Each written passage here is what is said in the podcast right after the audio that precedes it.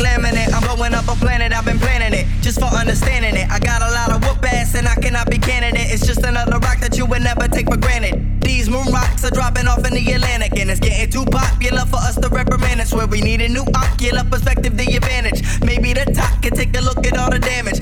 I'm so nuclear, nothing stupider than proving that these signals are live. I'm wrapped inside aluminum, shooting to the moon and soon enough I'm about to room. Steady stay consuming shit. I tooted, then I booted it.